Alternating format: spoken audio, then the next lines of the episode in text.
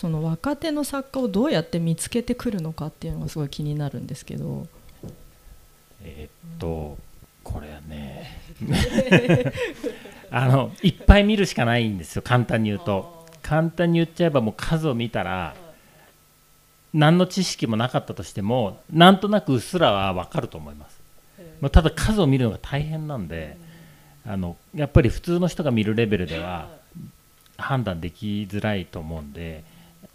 僕もねもちろん、ネットを使ったり今だと SNS を使ったりとかっていろんな方法で見てますけど、あとはもちろん現地ギ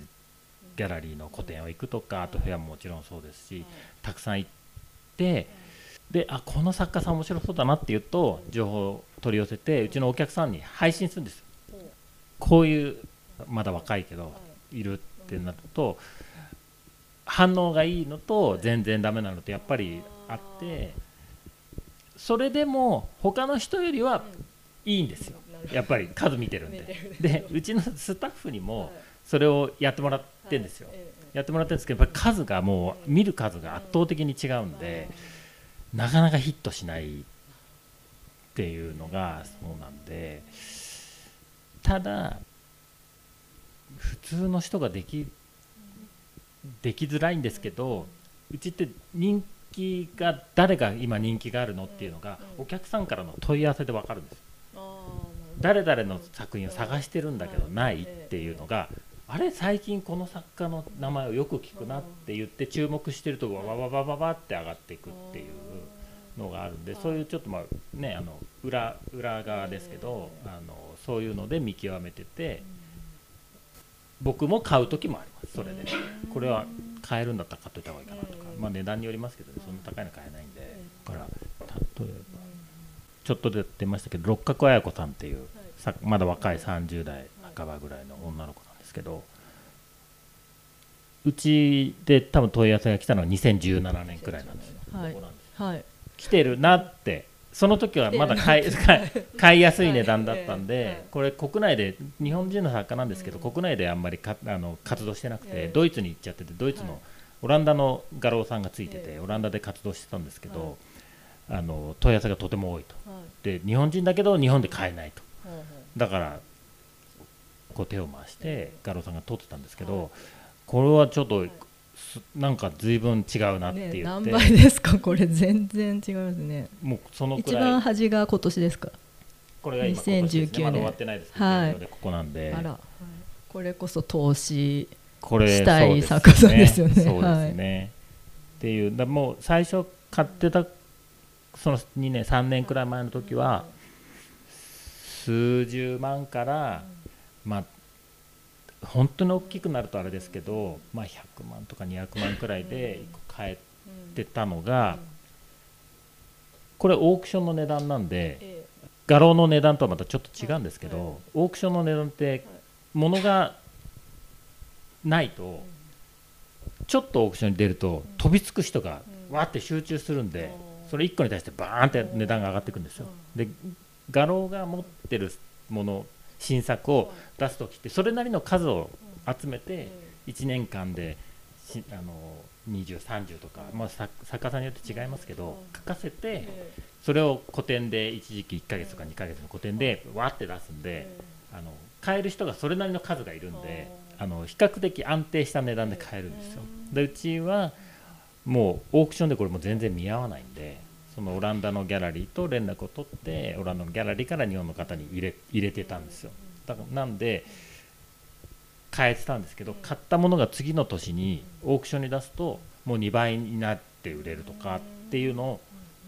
はもう本当にまさにこの時にそういう感じでしたね。これ誰かが操作してんじゃないかって思う時とかあるんですけど、そういうことあるんですか。なんかこう、評価を高めるように評価を高める、新人作家さんを評価を高めるっていうのはもうみんながやってるんで、画廊さんはもちろんやりたいからもう一生懸命やってるんでなかなかコントロールはできないんですけど、もう亡くなって何十年も経ってて、この作品だったらもっと評価高くてもいいんじゃないのっていう作家さんを見つけてきて、オークションハウスはそこにこうつっついてます。この作家をアピールしようと。でもうコントロールしてます。ちょっと前ですけど具体っていう日本の具体っていうジャンルが流行っ、まあ、今もちょっとまだまあ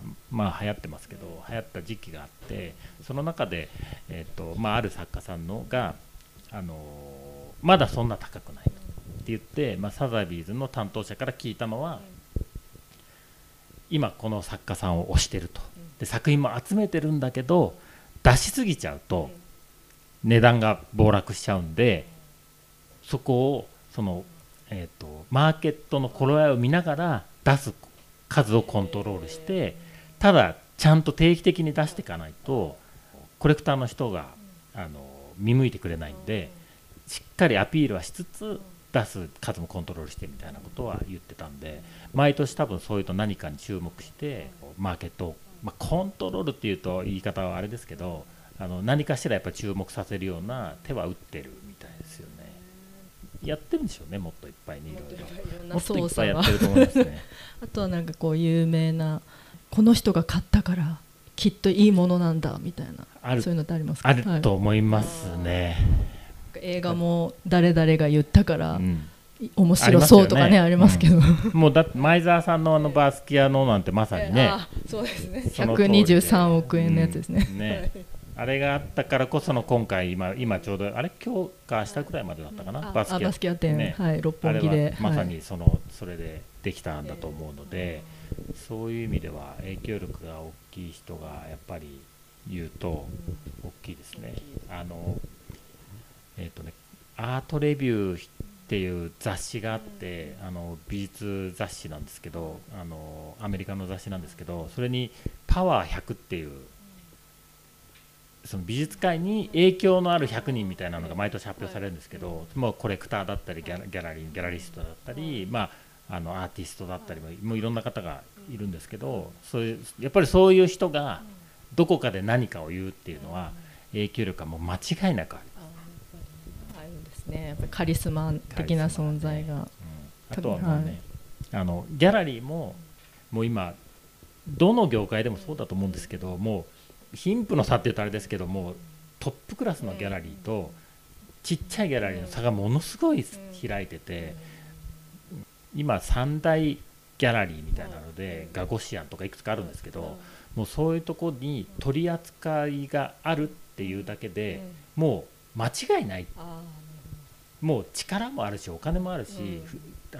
普通にただのギャラリーなんですけど1000億とか売っちゃうんですよ。もう世界中に場所を持ってただすごい額を動かしていって、マーケットもできる PR する力もあるから、もうそれだけでどうにでも動かせるじゃないですか。だからそういうところが言ってると安心だけど、買える人は少ないんですよやっぱり。だからそのもう有料顧客にしか売らないけども、まあ、そういう人はもう安心ですよね、はいまあ、でもそうはなかなかね全部が全部そうじゃないですからね、じゃないですからね。そうか、今のその世界のアートマーケットですけれども、今どこの国が一番熱いんですか？なんか映画だとニューヨークが舞台なんですけど、そうですね、まあ、中心はニューヨークですよね、はい、世界中の美術品のマーケットの3割ぐらいがアメリカなんですよ。で2割が中国なんですよ。であともう2割ちょっと切ってるのがロンドンで、まあ、英語圏でとその中国圏でもう7割くらいのマーケットが動いてるんですよ。でも中国はもうほんとここ最近どんどん伸びてきて、多分まあ抜かすとこまでいくかどうかちょっと分かんないですけど、もっとアメリカに切迫してくるとは思うんですけど、たまたま先週ちょうど上海のアートフェアに行ってきて見てきたんですけど、中国って人口いっぱいいるじゃないですか、中国っぽい、絵画を中国人のために売ってるだけですごい市場になっちゃうんですよ、人口がいっぱいいるんで。でやっぱりみんな自国の作家さんを応援したいし、やっぱり好きなんですよね、好みが多分合ってると思うんで、アメリカ出身の人はアメリカ出身の、アメリカにいる人が応援してるし、だから要は人がいっぱいいればいるほどマーケットが大きくなるんですよ、よ。でやっぱり日本人のコレクターの人はやっぱりどうしても日本人をまずは見るから日本人のものを買いたい、はい、同じやっぱりで、はい、中国の方も中国人の作家のものをまずは買いたいんですよね。じゃあ違うのを違うマーケットを取り入れるってなるとやっぱり中国の方が書いたものでもアメリカの人の人が好むようなも作風にしていかなきゃいけないし、でもね中国のファンの方をそっぽ向かれるのも嫌だろうからその辺の多分せめぎ合いみたいなのがあると思うんですけど、まあでも中国は大きくなるんじゃないですけど、あとは今さやっぱりアジアはいろいろ面白い国は多いですね。アジアですね、フィリピンとかね、うん、台湾とか、まあ、シンガポール、まあ、シンガポールはまあまあもう英語圏なんであれですけど、うん、アジアの方がいいですかね。マレーシアとかも多分これからだと思うんですけど、あんまりまだマーケットとしては大きくないですけど、これからもっと来るんじゃないですかね。フィリピンとか結構面白い方もいらっしゃるのでいいとは思いますね。アートフェアっていうのは買う人だけが入れるんですか？うん、誰でも入れます。誰でも入れます。入場料取られますけど。入場料があるんですよ。はい、そうよね。はい、要は、はい、百貨店でやってる北海道市とかって同じなんですよ。やってることは、はいはい、要は、はい、いろんなお店が集まってみたいな感じなんですけど、はい、入場料が結構高いんですよね。はい、多分。$25とかそれかな、多分3000円とか。3000円、じゃあちょっと美術館で見るよりはちょっと高い感じですね。で期間がだいたい 4日間とか5日間とかやっているので、はい、投資の券とかもあるんで、はい、そうするとやっぱり15000円とか、うん、なんかそんな感じですかね。うん、国によって違うと思いますけど、もちろんただのとこもあります。ちっちゃいとこはちっちゃい、やまだ始めたばっかりのところとかはただとかありますけどね。なかなか日本だとそういう マーケットが小さいというか、あんまり買う予定がないからそう思ってるのかもしれないですけど、やっぱり比べると規模は小さい、すごい小さいですね。はい、日本のさっき言ったアメリカと中国とイギリスで7割くらいを占めてるんですけど、世界全体の日本は多分 3% ぐらいです。だから GDP から言ったらもうものすごいちっちゃいですね。やっぱり日本だとやっぱりなんていうか、中国だと若い人がなんか絵を買ってるようなイメージですけど、日本人だとやっぱそういう若い人たちが動いてないって感じですかね。今若いスタートアップのね企業で成功していってみたいな若い社長が結構買い始めてるらしいですけどね。うちも多少はいらっしゃいますけど、そんなにすごいこう反応があるかってそこまでではないんですけど、それでもなんかそういう方は増えてるっていう話は聞くので、多少変わるかもしれないですけど、そんなにすぐはまあ難しいですね。やっぱりこう絵がある、なんか 銀行の人が買ってるとか、なんかそういうなんかお金持ってるところが買うものだとか思っちゃいますけど、絵とか、そうですね、日本だと、今後日本がこう大きくなっていくためにはどうしたらいい？まあでもやっぱりまずは日本の作家さんが育っていくのがまずは先だとは思うんですよね。やっぱり日本人の方が買うってなったら日本の作家さんの方が馴染みはいいと思うんで、ただ日本の作家さんがじゃあ育っていくにはどうするかっていうと、多分もう国内にいたのとだとちょっと難しいなとは思いますね。もっと海外にどんどん出てって、もういろんな試練を鍛えられた方がいいんじゃないかなとは思いますね。うん、確かに映画も同じですね。やっぱり才能ある人は海外に出て行ったりとか、あ、そうなんですね、やっぱり日本でお金が集まらなくて、やっぱり海外に行って映画撮るみたいな人は多くなってますね。同じちょっと似てるかもしれません、ね、はい、やっぱ覚悟がちょっと違うんかなっていう気はしますよね。わかりました。最後に利根木さんに私アートの価値とお値段とは価値とはって聞こうと思ってたんですけども、途中でもうね出てきまよくわからないという答えがもうすでに出てしまったので、何かこれからの何か一言いただければと思います。はい、ですね、なかなかねこの群馬だとなかなか触れる機会ないと思うんですけど、ま、東京行ってもね日本はとにかくギャラリーの敷居も高いですし、あんまりこう触れる機会がない。っていうのが正直なところ で美術館っていうのもやっぱり買えるものじゃないんで見るだけなんで意識が全然違うんですよね。なので、できることであれば海外に例えばニューヨークとかチェルシーとか美術館のようにもう無数にギャラリーがあって出入りが自由で学生さんもどんどん入ったり出たりしても見てすごい1日じゃ回りきれないぐらいギャラリーが点在してるんですよ。で全部値段が分かるし買えるものなんでそれはもう全く多分感覚が変わると思うんでとっても面白いんですよ。で僕も時々やっぱり行くんですけどそういうので買う買わない別として見てみるとまた意識が全く変わって面白いんじゃないかなと思うんで、広がると思います。